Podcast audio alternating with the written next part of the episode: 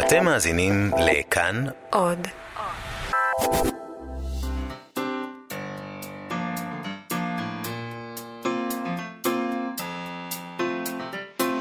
מה שכרוך עם יובל אביבי ומה יעשה לה. שלום, צהריים טובים, אנחנו מה שכרוך, מגזין הספרות היומי של כאן תרבות, שמחים שאתם איתנו. כמו בכל יום נזכיר לכם להוריד את אפליקציית כאן עוד, שבה יש את כל התוכניות שלנו ועוד מגוון תכנים מעניינים. חפשו כאן אודי בחנויות האפליקציות. נזכיר גם שעכשיו אפשר לשמוע אותנו ואת כל תוכניות כאן תרבות, גם בספוטיפיי. ואתם מוזמנים גם להיכנס לעמוד הפייסבוק שלנו. איתנו באולפן עירה וקסלר וצביקה בשבקין, ושלום לך יובל אביבי. שלום, מה יעשה לה? היום נדבר עם uh, תמי צ'פניק, שהיא עורכת ספרות ערבית מתורכמת. נדבר איתה על uh, יריד הספ... הספרים הענק בשארקה שבאיחוד האמירויות, ועל הדמות המעניינת שמניעה את, ה... את היריד הזה, והיא uh, בתו של שליט שארקה, בודור אל-קסמי. בכלל, היא מנסה שם לעשות מהפכה בעולם המו"לות הערבי, שזה עולם ענק. אה, מעניין מאוד. נדבר גם עם צייד הספרים שלנו, אילי גרין, על אה, מציאה נוספת שלו בתחום הספרים המשומשים. אבל קודם כל אני רוצה לדבר שוב על המלצות קריאה. אה, אני חושב שזו לא, לא תהיה הפעם הראשונה בתוכנית הזאת שאני אומר. אה, אני ממש ממש שונא להמליץ לאנשים על ספרים. אני אף פעם לא יודע מה להגיד, מה יתאים, וגם, זאת האמת, אין לי כוח לזה. אולי אתה לא במקצוע, נכון. חשבת על זה? יכול להיות. אוקיי, אתה...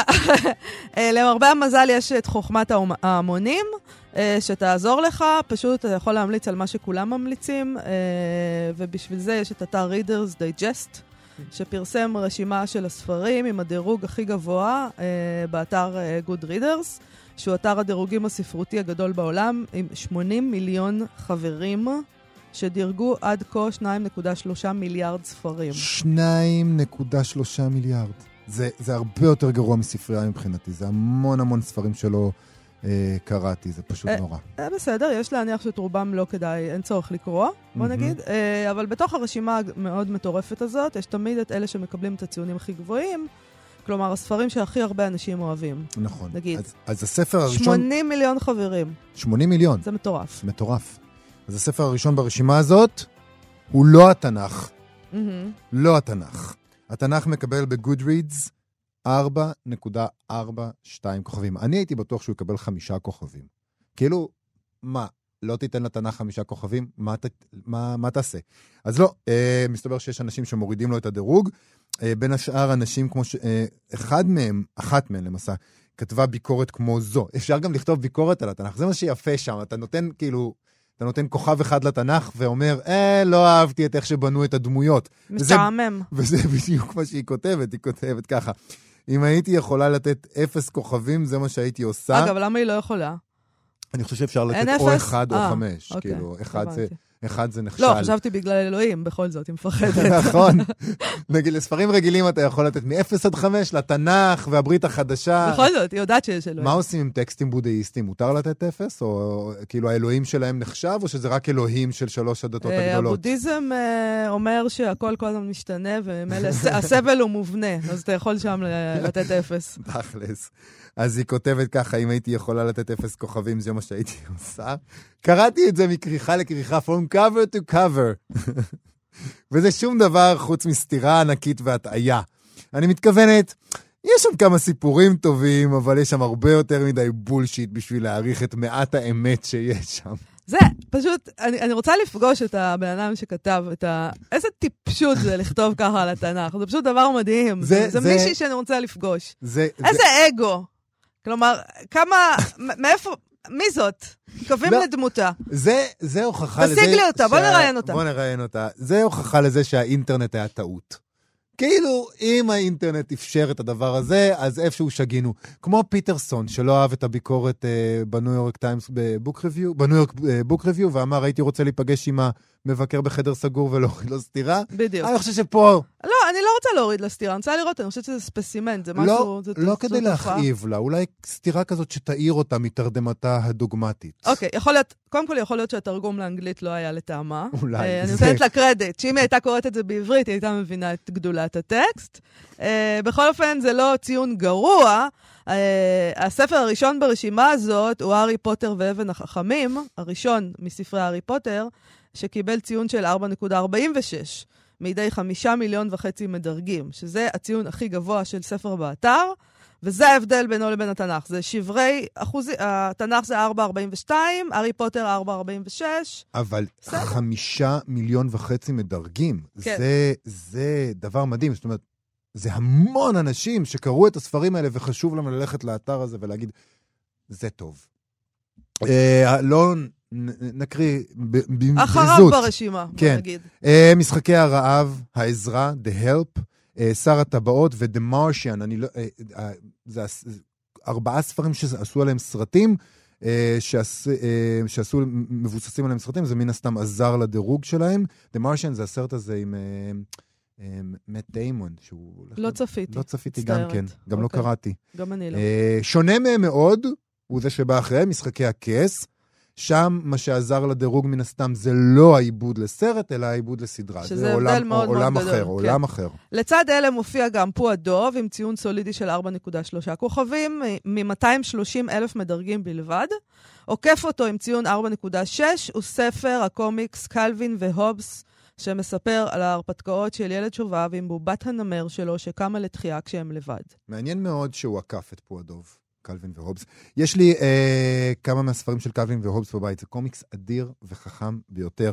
אני לא בטוח שהוא המלצה יותר, שהוא צריך להיות יותר גבוה מפועדוב, אבל זה באמת קומיקס נהדר וחכם מאוד. אה, לצידו יש גם את אלף שמשות זוהרות של חאלד חוסיין עם דירוג של 4.35, שבמפתיע זה גבוה יותר מהספר שעשה את חאלד חוסייני, רודף העפיפונים, לפי דעתי יותר מפורסם ויותר מוכר, קיבל רק 4.27. מצד שני, אה, את רודף העפיפונים דרגו יותר משני מיליון איש, בעוד שאת אלף שמשות זוהרות קצת פחות ממיליון. אוקיי, יופי. מ- ממש, זה כבר נכנס לתחומי המתמטיקה שאני לא אני, אני מתעניינת פשוט בהם. נפעם ממספר האנשים שמדרגים את זה. יש שם אה, גם כל מיני ספרי פנטזיה ורומנטיקה שאנחנו לא מכירים כל כך, אבל אה, למשל, יש הפתעה, העץ הנדיב של של סילברסטיין, אם כי הם מזהירים שהספר עלול להיות שנוי במחלוקת בגלל המסרים הבעייתיים של האנוכיות שהוא מבטא. אנשים כלבבך. כן. סך הכל. יש שם מסרים בעייתיים בספר. אוקיי. האיש, האיש הזה לוקח ולוקח ולוקח, ועד שלא נשאר מהעץ כלום. זה- אוקיי, זה, אז קשה, אה, זה קשה אפשר מאוד. ללמוד משהו מזה. נכון, למשל, להפס- לנהל שיחה עם הילד, מה זה אומר ומה קורה, מה זאת אומרת? לא, מה בסדר. המסר הבעייתי פה? יש מסר בעייתי, צריך לדבר עליו. ככה, ככה מתים אה, 60% מחיות הבר תוך 50 שנה, בגלל של סילברסטיין והמסרים הבעייתיים שלו. אוקיי, בסדר. אה, עוד כמה כותרים ברשימה ששווה להזכיר, זה הגרינץ' שגנב את גב, חג המולד, קלאסיקה על זמנית כמובן. העמדה של סטיבן קינג, אה, ואולי הספר הטוב ברשימה לטעמי, קדמת עדן של סטיינבק, מפתיע שספר כזה בכלל הצליח להשתחל לשם. תשמע, מה. שאני חושבת, הרשימות האלה מעידות בעיקר על כך שרוב המדרגים הם אנשים מאוד מאוד צעירים. אה, שלא לומר ילדים, אולי נוער. אה, באופן טבעי, הם אלה שמשתמשים באינטרנט אה, ומתעסקים עם אתרים כאלה ועם דירוגים. לכן רוב הספרים כאלה שבני נוער אוהבים, זאת המסקנה שלי מהרשימה הזאת. אני, כשאני קוראת ספר שאני אוהבת, לא עולה בדעתי ללכת ולדרג אותו באיזשהו מקום, חוץ אני. מבעיתון כמובן. אז אה, אבל, אוקיי. אבל לעיתון יש הרבה פחות אני השפעה. שמרנית, אני רק כותבת ביקורת בעיתון. יש הרבה כזאת. פחות השפעה לעיתון מאשר לאתר גודוויץ. אין לי, אני לא, אתה יודע, אני רק רוצה לכתוב מה שחשבתי, אני לא מנסה להשפיע. אבל ללכת, תחשוב על הדבר הזה, שאתה קורא ספר, ואז הולך, הם לא הולכים, כי זה ביד שלהם. יש להם ביד את, לא את הטלפון. והם כן. מדרגים. כן. אז כמו אוקיי, זה שיק או שוק? שמדרגים, כזה מסעדה. שיק, שוק, שיק, שוק. אה, תראי, אני, אני מסכים איתך, אבל אני, אני חושב שאנחנו בדרך כלל מתייחסים לרשימות כאלה כאלה, זה מין שעשוע לא מזיק, משחק כזה, אבל כאן מדובר במשהו שונה. זה לא איזה בן אדם אחד שכתב רשימה, הנה עשרת, או אפילו עשרים אנשים שכתבו רשימה, עשרת הספרים הטובים של המאה ה-21, כמו שאנשים נוטים לפעמים לעשות, כי לא יודע מה, כופה עליהם השד. יש איזה רגע כזה יש שמישהו. העורך התקשר ואמר, והם אמרו, אוקיי, ואחר כך הם סגרו את. הטלפון ואמרו לעצמם, אמרתי עכשיו, אוקיי, הסכמתי? מה עשיתי? מה ואנחנו זה? מדברים מניסיון כואב. אה, הרשימה הזאת שונה, היא מביעה את הטעם של מיליוני אנשים ברחבי העולם. זאת אומרת, זה חוצה כאילו מדינות. כן, אבל זה לא בדיוק סטטיסטיקה של אה, מן הצמח, כן? לא, זה לא סטטיסטיקה לא- של מן הצמח, אבל אני כן חושב שזה חוצה גילאים וזה חוצה מדינות, והם כנראה, זה כנראה רשימה, אז מה זה מעיד על זה? שכולם עדות- עדר. זה זה- מה שזה מעיד, שאנשים הם עדר. זה עדות לפי דעתי טובה מאוד למה שהיום מאוד נקרא. מהמם. לא רק על ידי אנשים צעירים בהכרח, גם, בעיקר, כן, אני מסכים עם זה, אבל, אבל לא רק. זה מה שכאילו בתקופתנו נחשב. וברור לחלוטין שהדברים מושפעים מטלוויזיה ומקולנוע, ואם אתה כבר מבוגר, אז יש השפעה לנוסטלגיה ולספרי ילדים אהובים. אני לא חושב שצעירים הם קוראים כל כך את ה... עדיין קוראים את העץ הנדיב? אני לא יודע. בטח, כן? ברור. טוב, כנראה שכן. בכל מקרה, לא רשימה לטעמי. אה, מה שמוכיח שאני צודק כשאני מסרב להמליץ לאנשים. מסתבר שהרשימות שלטעמי זה לא מה שההמון רוצה. אני עושה לכם טובה כשאני אומר לכם שאני לא מוכן להמליץ, ובעצם זה לטובתכם. קודם כל, אתה באמת עושה להם טובה, ולא מהסיבות שאתה חושב. אה, ההמון לא מבקש ממך המלצות. אנשים מבקשים ממך המלצות, זה בדרך כלל חברים שלך, אנשים שאתה מכיר, מאיזשהו מעגל ראשון, שני, שלישי. אה, זה לא ההמון, אבל בכל זאת אתה עושה להם טובה, וכולנו יודעים את זה. אה, אני אמשיך להמליץ על ספרים לאנשים שמבקשים ממני, ולהיות מאוד, ליהנות מאוד מזה ש... לפעמים. פה ושם קורה שהם גם חוזרים אליי נרגשים ומאוד מודים לי על כך, זה מאוד נחמד. זה נחמד. אה, ואתה. יכול להמשיך להיות אה, אדם אנטיפט, בסדר גמור, יש זכות קיום לאנשים כמוך, בהחלט. אה, עוד דבר נפלא שקורה בימים אלה, באמירות שרקה, מתקיים השבוע, אחד מירידי הספרים הגדולים בעולם. מבחינת העולם הערבי, הוא שני בגודלו, רק ליריד הידוע והוותיק יותר, של קהיר, אבל פה מדובר במשהו הרבה יותר נוצץ, השקות של תרגומים חדשים, כמעט אלפיים מו"לים ופרסי ספרות נדיבים, וכל העסק הזה מסמן סוג של מהפכה יזומה בעולם המו"לות של הספרות הערבית העולמית, שכמובן אה, גם הרבה כסף מסתובב שם, ויש המון קוראי ערבית אה, אה, בעולם, וזה שוק ענק. אז שלום לתמי צ'פניק, עורכת ספרות ערבית מתורגמת, שתוכל להסביר לנו מה קורה שם. שלום, תמי. שלום יובל, שלום מאיה. שלום. אז מה זה היריד הזה? מה, מה קורה שם? אז קודם כל נאמר אה, שמדובר ב-11 ימים אה, של יריד, שנפתח בשבוע שעבר אה, ביום רביעי, ואולי נאמר כמה מילים קודם על שרקה. שרקה היא השלישית, הנסיכות השלישית בגודלה במדינת איחוד האמירויות, השלישית בגודלה גם פיזית וגם מבחינת מספר התושבים, אחרי אבו דאבי, הבירה שזכורה לנו מאליפות הג'ודו בשבוע שעבר, ואחרי כולנו בכינו. בתקווה. כולנו התרגשנו, אבו נכון. דאבי, ומה אחרי? דובאי, שהיא אה, בירת דובאי. העסקים. נכון, אוקיי. בירת העסקים. שרקה, יש בה פחות או יותר מיליון וחצי תושבים, והיא למעשה נחשבת בירת התרבות של אה, איחוד האמירויות. היא נבחרה להיות, אה, על ידי אונסקו, נבחרה להיות בירת הספר העולמית לשנת 2019. או, השנה, כן, השנה זו הייתה אתונה, ובשנה הבאה זאת תהיה שרקה. בשנה שעברה נחנכה בה עיר מולית עצומה, שמשתרעת על פני עשרות אלפי מטרים רבועים. דובר באזור סחר חופשי, אה, שאמור להיות מן החלום הרטוב של, אה, של מו"לים, אזור שכל הגורמים בענף אה, למעשה אמורים להיות מרוכזים בו, ומין האב כזה שמאפשר אה, לכולם אה, פעילות. אה, איך קורה אה, דבר גם- כזה שפתאום היא נהיית כל כך מרכזית? זה משהו, ש... משהו די חדש, כאילו, הם החליטו להיות מרכזיים בעולם אז, הספרות. אז האמת היא שבאמת מדובר פחות או יותר בעשור האחרון. אה, שרקה היא הבולט, אה, הדוגמה הבולטת, אבל אה, כל המפרץ אה, אה, הפך להיות אה, אה, מאוד מרכזי ומאוד אה, רב אה, השפעה. אה, אפשר לדבר בעצם על מגמה של אה, אה, איזושהי תנועה, הסטת כובד המשקל של עולם המולות, במו, לא במובן של כתיבת הספרים, במובן ה, ה, של, של השוק, של תעשיית הספרים.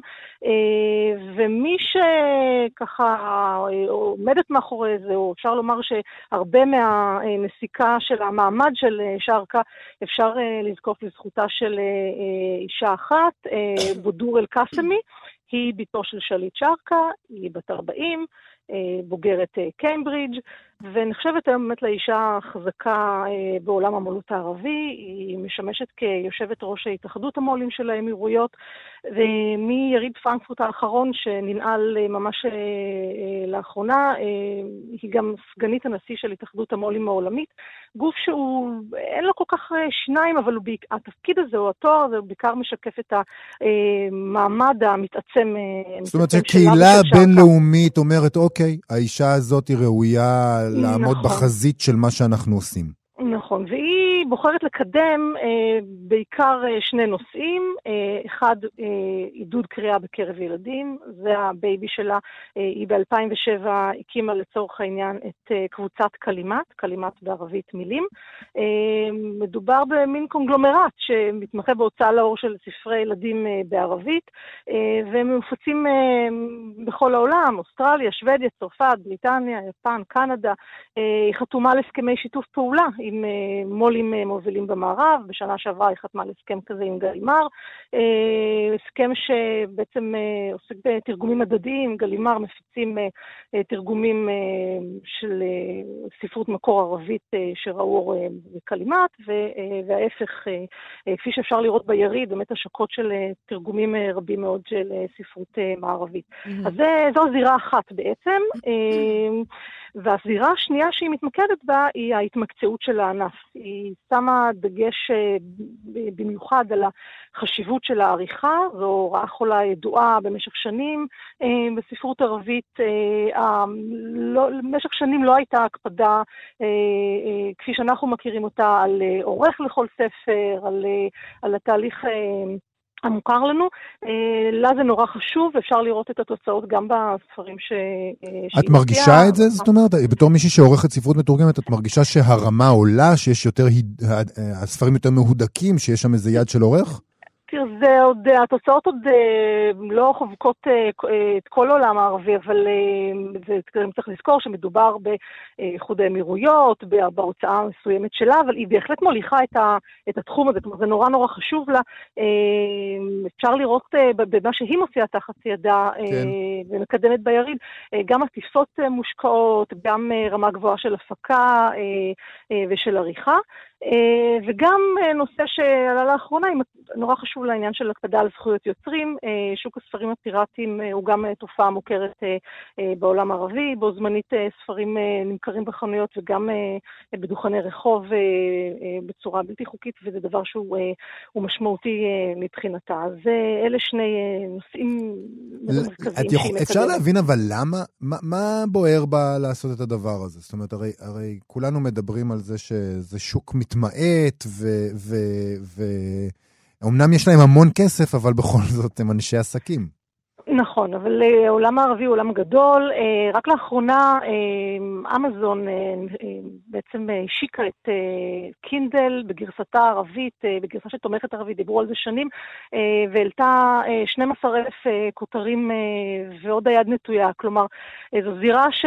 שהיא עוד לא ממוצעה בכלל, אז במובן הזה, וגם יש עניין של להראות את הכסף הגדול, את השיווק, את הליטוש, וגם ההבנה ש... say קריאה, זאת אומרת, צריך להתחיל מלמטה, צריך להתחיל מה, מה, מהילדים, זאת אומרת, זה דבר אה, מאוד משמעותי.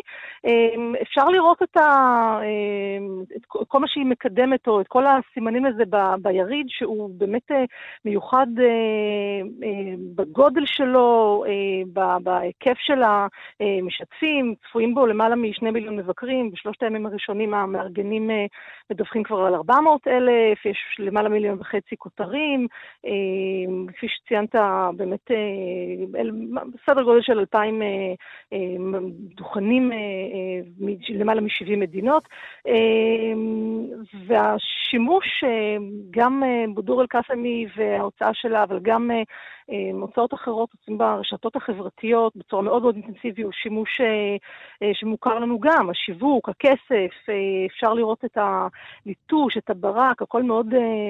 איך מאוד, אנחנו מאוד משתלבים מאוד בסיפור הזה? אנחנו לא יכולים הרי להציג או. שם, נכון? נכון, אז יש לנו כאן גם באמת זווית ישראלית, אה, כלומר, לבק... להגיע לשם עכשיו כמבקרת אה, זו באמת אה, בעיה, אה, אבל אה, יש אה, דוכנים אה, או נציגים אה, מקומיים. אה, מה שנקרא מפלסטין, כלומר מגדירים את עצמם כדוכנים פלסטינים, שמונה כאלה, ויש גם נציג אחד מחיפה. מי, ו... מי אלה?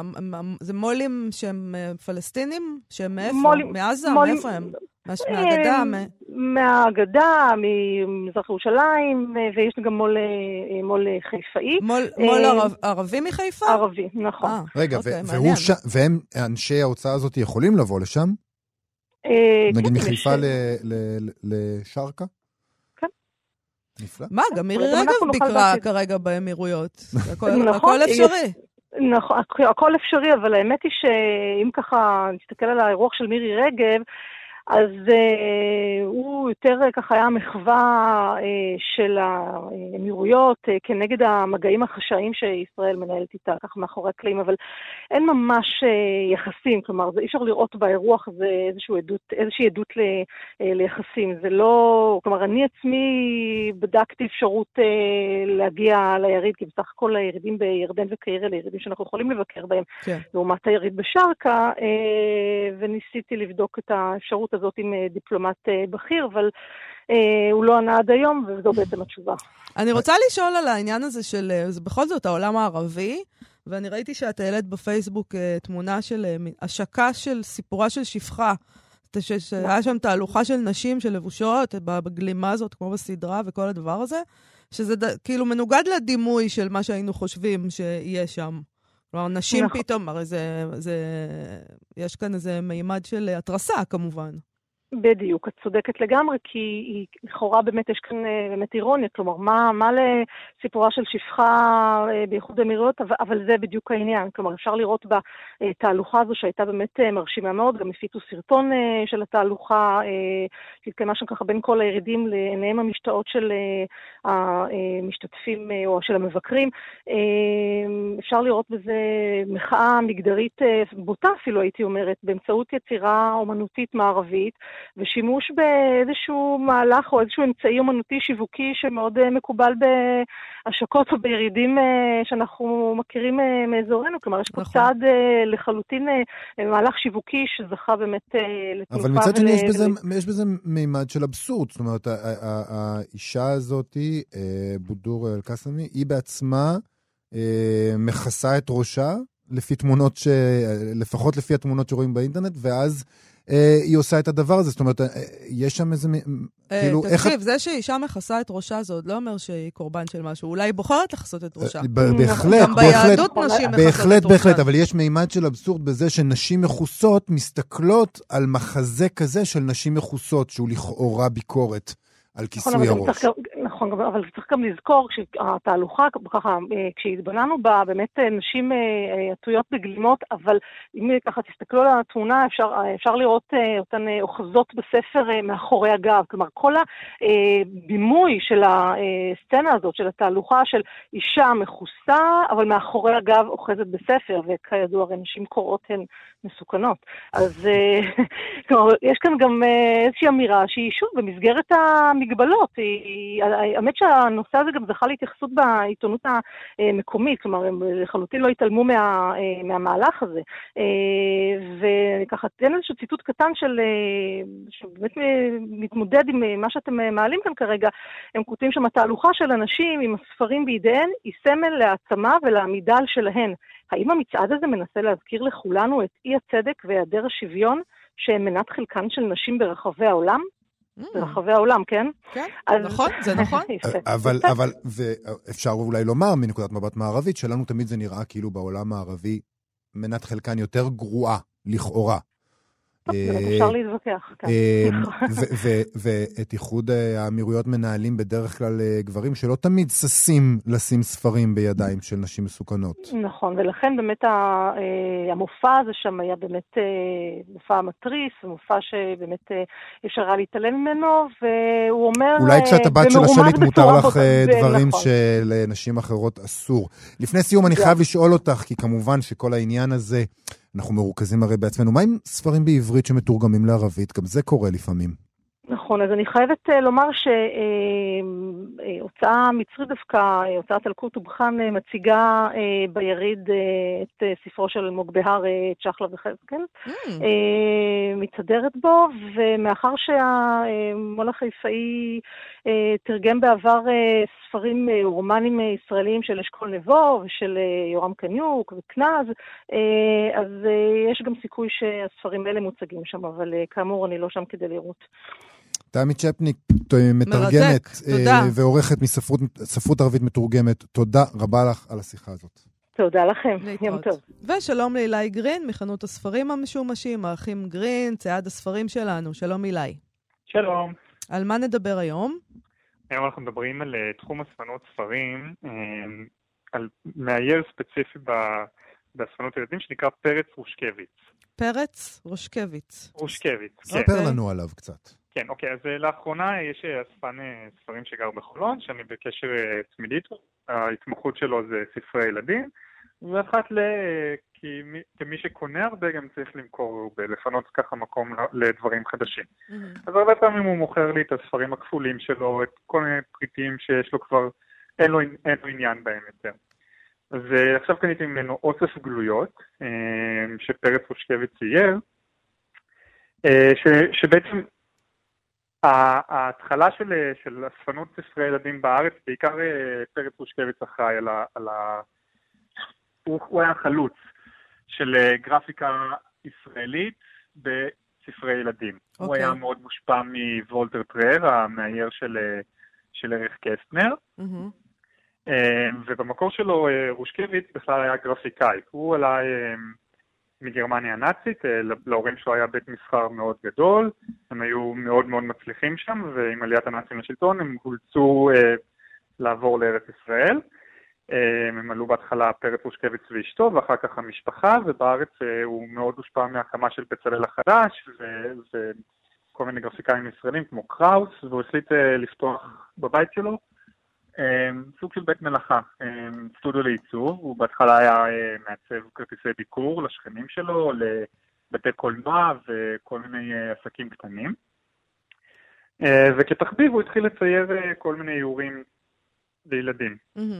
אמ, ויש לו סגנון מאוד מאוד נאיבי, מאוד, באמת מאוד, היום הוא מאוד מזוהה עם ארץ ישראל, עם, עם היישוב הישן, אבל אה, אז זה פשוט היה מאוד מאוד דומה לוולטר טרר, אה, ולאט לאט הוא התחיל לצבור אה, ככה עדה סביבו, עד שהוא החליט לפתוח הוצאת ספרי ילדים, הוא קרא לזה רושקביץ, שמו. ואז הוא התחיל להוציא ספרים. שהוא גם ילדים- כתב אותם, או רק אייר אותם? הוא, חיר... הוא חרז לפעמים, אבל בעיקר אנדה פינגרפלד וכל מיני סופרי ילדים היו משתפים איתו פעולה. אהה. אה, היום התחום הספנות הזה הוא, הוא אולי התחום הכי פורח בתחום הספנות ספרי ילדים. אה, הוא גם היה מעצב אה, משחקי קופסה, שבעיקר היה להם מוטיבים של ארץ ישראל ופלסטינה, טיול בארץ ישראל, כזה סוג של מונופול שאתה צריך לעבור בין, ה... בין זיכרון יעקב לכל מיני מקומות בארץ ישראל. נחמד. מאוד נדיר. רביעיות פרחי ארצנו. כן. מאוד מאוד נדיר הדברים האלה, כי בדרך כלל אה, בתחום של, אה, של אספנות ילדים, הדברים היו שייכים לילדים פעם. לכן הם משתמרים בצורה פחות טובה, כי ילדים יש להם נטייה להרוס את ה... לטפל בזה פחות. את העולם, יש להם נטייה להרוס את העולם. את כל מה שהם רואים. נכון, את החיים של ההורים גם.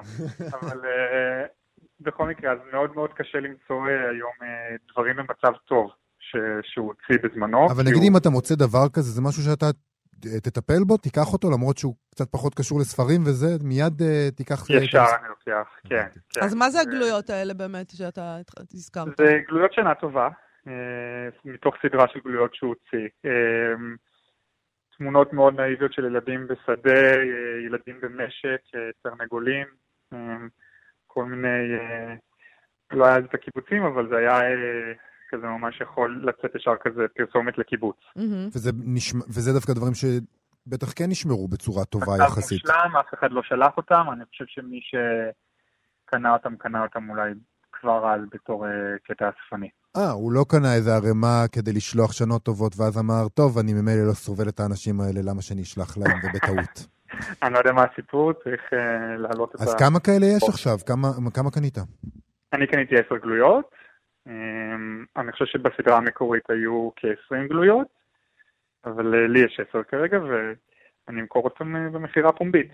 וכמה, אה, כמובן, כמה זה שווה? מה המחיר ההתחלתי? של כל גלויה כזאת? אני חושב שאני, שאני אמכור את כל הגלויות במחיר התחלתי של 100 דולר, בתקווה שזה יעלה, לפעמים זה נסגר אפילו ב-50 דולר לגלויה אחת. מה אז אתה תגיד? במכירה הפומבית אתה הולך, אתה יושב שם, אתה מרים את היד כזה, כמו בסרטים, אתה אומר 100, 200, אה, 300. לא, הרוב עובר היום לאינטרנט, אה, חוץ משניים שלושה בתי מכירות גדולים אוי, בארץ. חבל, אין כרוז ואין את כל הדרמה הזאת.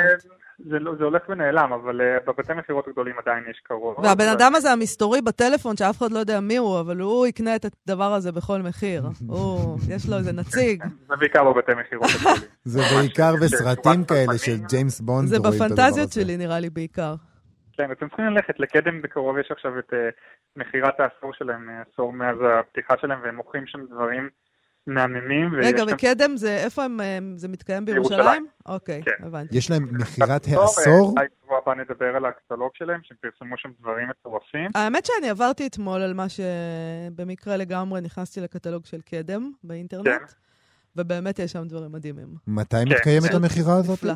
אם ב-13 לנובמבר, אם אני לא טועה. אה, זה עילה מצוינת לדבר על זה. נכון. אז אולי נדבר על זה באמת בשבוע הבא, אילי. תכין, לגמרי. אה, תכין את. עצמך, יש לי שאלות. ראיתי. שם המון אה, פריטים שקשורים להרצל, ראיתי גלויה מטרומפלדור. נכון, דברים- יש הקלטות נדירות של אה, מנחם בגין, אם אני לא טועה. פשוט, אה, כן, על זה כבר הייתה התקוממות של אה, בני בגין, אה, כן, על זה שמוכרים את זה. זה סיפור יפה, נכון. אנחנו... בוא נדבר על זה בשבוע הבא. יאללה. טוב, אז תודה רבה לך, אילי גרין, מחנות הספרים המשומשים האחים גרין.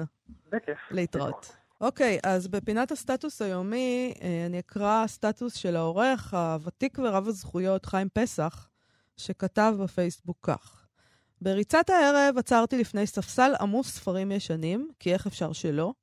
ומכולם בחרתי לקחת איתי את הספר תחת שמיים אדומים, סיפורי המלחמה של אביגדור המאירי, בגיהנום של מטה למשל, גדול סופרי המלחמה העבריים, הכי אקטואלי שבכל זאת נשכח. חברתנו מרים נייגר פליישמן חקרה את יצירתו. המאירי השתתף כלוחם במלחמת העולם הראשונה. המלחמה הנוראה היא זו שאמרו עליה שתשים קץ לכל המלחמות. כן, כמו טרומפלדור שלחם באותה המלחמה, שאמר לפני מותו, אם כך אמר, ולא כגיבורו של המאירי מהסיפור שקר, שאומר, לא זהו הקדוש לעומתו, מי שמקריב את חייו, את גופו, על מזבח אלוהי האומה שלו. אולי זאת הזדמנות לספר קצת על אביגדור המאירי, שהוא נולד באזור כפרי בהונגריה, אז היה הונגריה ב-1890, הוא גדל בבית יהודי, למד בישיבה, התחיל לפרסם שירים בשנות העשרה שלו, וב-1914 גויס לצבא האוסטרו-הונגרי והשתתף במלחמת העולם הראשונה כקצין בחזית האוסטרית-רוסית. ב-1916 הוא נלקח בשבי, אה, בשבי הרוסי, ועבר את שנות השבי בסיביר. לפני ששוחרר בעקבות מהפכת אה, אה, 1917. ב-1921 הוא הגיע לישראל, בקבוצה של סופרים עבריים, ועבד בעיתון הארץ, כתב לתיאטרון הסאטירי העברי הראשון, הקומקום, שהוא גם הקים אותו. היה איש רב פעלים. ב-1929 יצא ספרו השיגעון הגדול, המתאר את קורותיו כקצין במלחמת החפירות במלחמת העולם הראשונה. הוא כתב סיפורת, שירה, מחזאות וזכה בפרס ישראל לספרות יפה. מת ב-1970. הספר שחיים פסח מזכיר יצא לראשונה ב-1925, והודפס מחדש ב-1962, יצא לאור בהוצאת מסדה. והסיפורים באמת אה, לא פעם עוסקים במלחמה, במלחמה הזאת, אה, מנקודת המבט של חייל יהודי דווקא, ובזאת הם יוצאי דופן. אה, לא נקריא, נקריא קצת, לא מגיהנום של מטה, אלא מסיפור אחר שנקרא רבי ישו מנצרת, שמופיע באותו קובץ. באדיבות, כי תמיד צריך להזכיר את זה, אה, אתר פרויקט בן יהודה. אה, ובזכות המשפחה של אביגדור המאירי, ששחררה את הזכויות, אה, זכויות היוצרים, למרות שלא חלפו 70 שנה מאז מותו, ועל זה יש לברך, באמת אפשר למצוא הכל, כמעט הכל, באינטרנט, בפרויקט בן יהודה, וזה יופי. אה, וככה כותב בסיפור הזה אביגדור המאירי. מי מכם זכה לראות את חפירת קברו? אל המלחמה עשה עמי גם חסד זה, בהיותי בשבי במשך אשמורה אחת. בתור חלוצים שולחנו כלפי מערכת האויב, חמישתנו. על פי מקרה היינו שלושה יהודים ושניים לא יהודים. כשאני לעצמי איני אוהב הבחנות שכאלה. יהודי, לא יהודי. אלא שבעובדה זו שאני מספר כאן, לא שאל אותי הגורל אם מבחין אני בין יהודי ובין לא יהודי. אנוס הייתי להרגיש את יהדותי ועד כדי זוועה. ובכן, שלושתנו היינו יהודים, ושניים מדיארים. מדיארים זה מין אה, סוג של עם, אה, תת-עם הונגרי כזה, לפי מה שבדקתי. אה, כבר עלה בידינו להשיג דברים חשובים מצד המערכה השנייה, ופתאום נפלנו בפח. החלוץ של האויב הקיף אותנו מכל צד ואין מפלט. נלכדנו בשעה העשירית בערב. שובנו כשלושים במספר, הוליכו אותנו אל כפר קטן וחרב למחצה. אה, אני מדלג קצת, אה, מובילים אותם לאיזשהו צריף של, ה... של הכוחות הרוסים, והוא מספר כך, כשנפתחה הדלת, חום מעורב צחנת יין שרוף ועשן מחניק זרם עלינו, כאילו פותח את פיו המנוול ומעביל עלינו בזוהמת ריאתו השבועה, המשמעה את העין, מאטמת את האוזן ומטמאה את הנשימה. כשפקחנו את עינינו עמדה לפנינו תמונה פרועה. שולחן ערוך ומלא בקבוקים וכוסות, העומדים בשלולית של משקאות שונים בצבעם וצחנתם שנשפכו תחתם.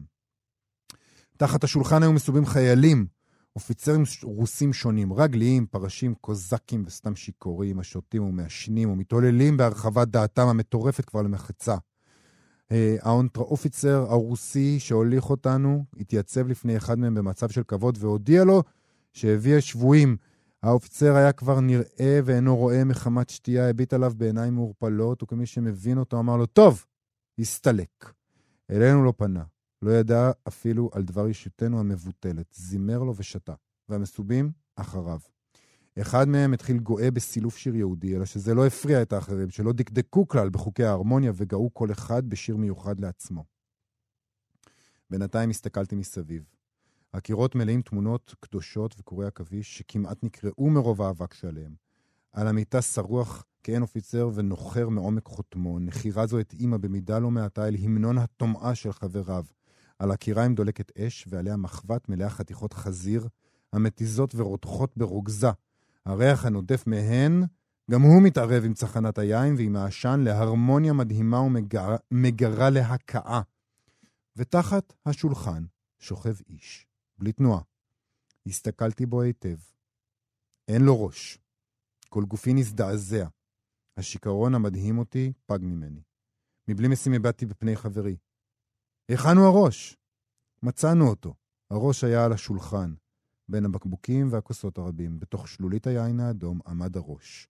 כן, עמד על חצי העורף שלו, עיניו פקוחות למחצה ובפיו סיגרה עוממת. לא היה קשה להכיר. ראש יהודי. מי אשר לשפת שדים ורוחות טמאים ימצאנה מילים לאותו הרגש שפעפע בדמי ברגע ההוא. גופות מתים קטועות, פצועות, כרותות איברים אינם דבר היוצא מן הכלל במלחמה. הלא לשם כך היא מלחמה. אבל מראה זה, זה קצת יותר ממה שכל מיני מטרות מלחמה יכולים ללמד עליו זכות.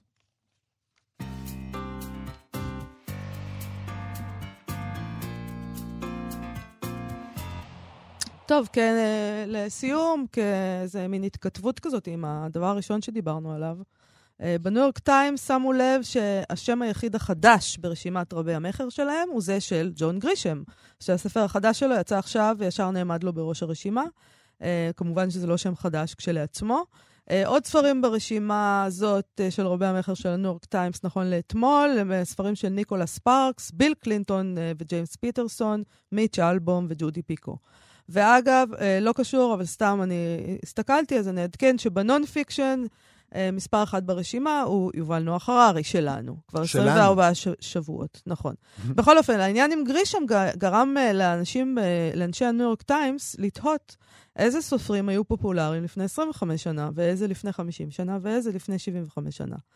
אז הם הלכו 25 שנה אחורה, ושם ג'ון גרישם עדיין היה ברשימות. בנובמבר 1993 יצא הרומן הרביעי שלו, הלקוח, והיה ברשימת רבי המכר במשך 33 שבועות. בטיימס כתבו על הספר הזה אז, שוב מר גרישם מלהיב אותנו עם סיפור שאין בו שום עניין. אה, עוד שמות. מחמאה מרה כזאת. עוד שמות מוכרים שהיו ברשימות רבי המכר בשנת 93, סטיבן קינג, דניאל סטיל, אן רייס. בראש הרשימה עמד רוברט ג'יימס וולר עם רב המכר שלו, הגשרים של מחוז מדיסון, שהיה במקום השני ברשימות, שהה בהן 66, 66 שבועות. גם ספר ההמשך שלו, Slow Waltz at Cedar Bend, שהגיע למקום הראשון ברשימות רבי המכר. גם אה, שם, במקרה הזה, בביקורות של הטיימס, לא מאוד uh, התלהבו מהספרים. מכאן הם הלכו אחורה לשנת 1968, שם הרשימה של רבי המכר כבר יותר מעניינת. הלן מקנס עם מותחן uh, על המלחמה הקרה שנקרא תקרית בזלצבורג, שיצא בארץ בשנת 71 בתרגום אופיר ארט בהוצאת בוסתן. בביקורת של הטיימס אז דווקא כן אהבו את הספר הזה. Uh, ברשיבות רמי המכר של שנה זו היה גם ג'ון אפדייק עם ספרו זוגות, שיצא בעברית ב-72, בתרגום נורית יהודאי, בהוצאת לדורי. Uh, כשהוא יצא בארצות הברית הוא נחשב לספר מטונף ופרובוקטיבי, אבל בטיימס כתבו, אם זהו ספר מלוכלך, אינני יודע אם בכלל אפשר לכתוב על סקס. בטיימס אהבו גם את מספר 8 ברשימת רבי המכר של שנת 68, ספר שכתב צ'ארלס פורטיס, אומץ אמיתי, מערבון שעובד לקולנוע פעמיים, לאחרונה בשנת 2010 על ידי איתן וג'ואל כהן, ולפני כן בשנת 1969 על ידי הנרי האטווי, בכיכובו של ג'ון ויין. אז uh, אחר כך הם קפצו 75 שנה אחורה, וגילו ששם אין הרבה שמות שמוכרים להם uh, עדיין, חוץ מבטי סמית עם הספר שלה אילן גדל בברוקלין, שהיה השלישי ברשימת רבי המכר, ואיין רנד עם קמעיין המתגבר, שהיה מספר 9, מדובר, אנחנו בשנת 1943 עכשיו. הביקורת של הטיימס על קמעיין המתגבר לא הייתה נלהבת כלל וכלל, הם כתבו כך: אז, כל הבגידות, כל הלכלוך והזחילה, הזדון הסכמטי, הזימה והתאווה מעניקים אווירה של רוע מוחשי וקונספירטיבי. הם נותנים תחושה שצ'זהרה בורג'ה, המרכיז דה סאד ואדולף היטלר יכולים לפסוע פנימה ולהרגיש כמו בבית. אה, זה היה לפני שהמציאו את חוק גודווין של הרשתות החברתיות, שלפיו אה, ככל שדיון מקוון מתארך, ההסתברות שמישהו ידבר, יזכיר את הנאצים ואת היטלר אה, היא מוחלטת, ומי שעושה את זה מפסיד בוויכוח, כמובן. אה, אנחנו מדברים על שנת 43, היטלר הוא בשיא כוחו, הוא עוד לא היסטוריה, יש לפניו עוד הרבה הרס. Uh, אבל עלינו חוק גודווין כן חל, והנה, אנחנו צריכים לסיים. כי הפסדנו, אבל, כי uh, הפסדנו כאילו? אנחנו לא הפסדנו, ציטטנו את הטיימס, אבל uh, אני, אני יכולה לדמיין מה היה קורה אם ביקורת uh, הייתה היום uh, אומרת משהו על הסופר. היטלר, משהו, לא יודעת מה היה קורה. לא. אבל היקום היה מתפוצץ, אז uh, נסיים. אם כי, אם כי אולי זאת יקרה, אי אפשר לדעת בימינו. אין, בהחלט זה הזמן לסיים, אתם מוזמנים להוריד את האפליקציה, כאן עוד. Uh, אתם מוזמנים גם לשמוע אותנו בספוטיפיי, כפי שאנחנו מזכירים לכם uh, מדי פעם. אה, וגם אנחנו מזכירים לכם להיכנס לעמוד הפייסבוק שלנו, לשלוח לנו הודעות, אם ככה בא לכם. ואנחנו נגיד תודה לאירה וקסלר, צביקה בשבקין וחן עוז שעשו איתנו את התוכנית. אה, ניפגש שוב, שוב מחר.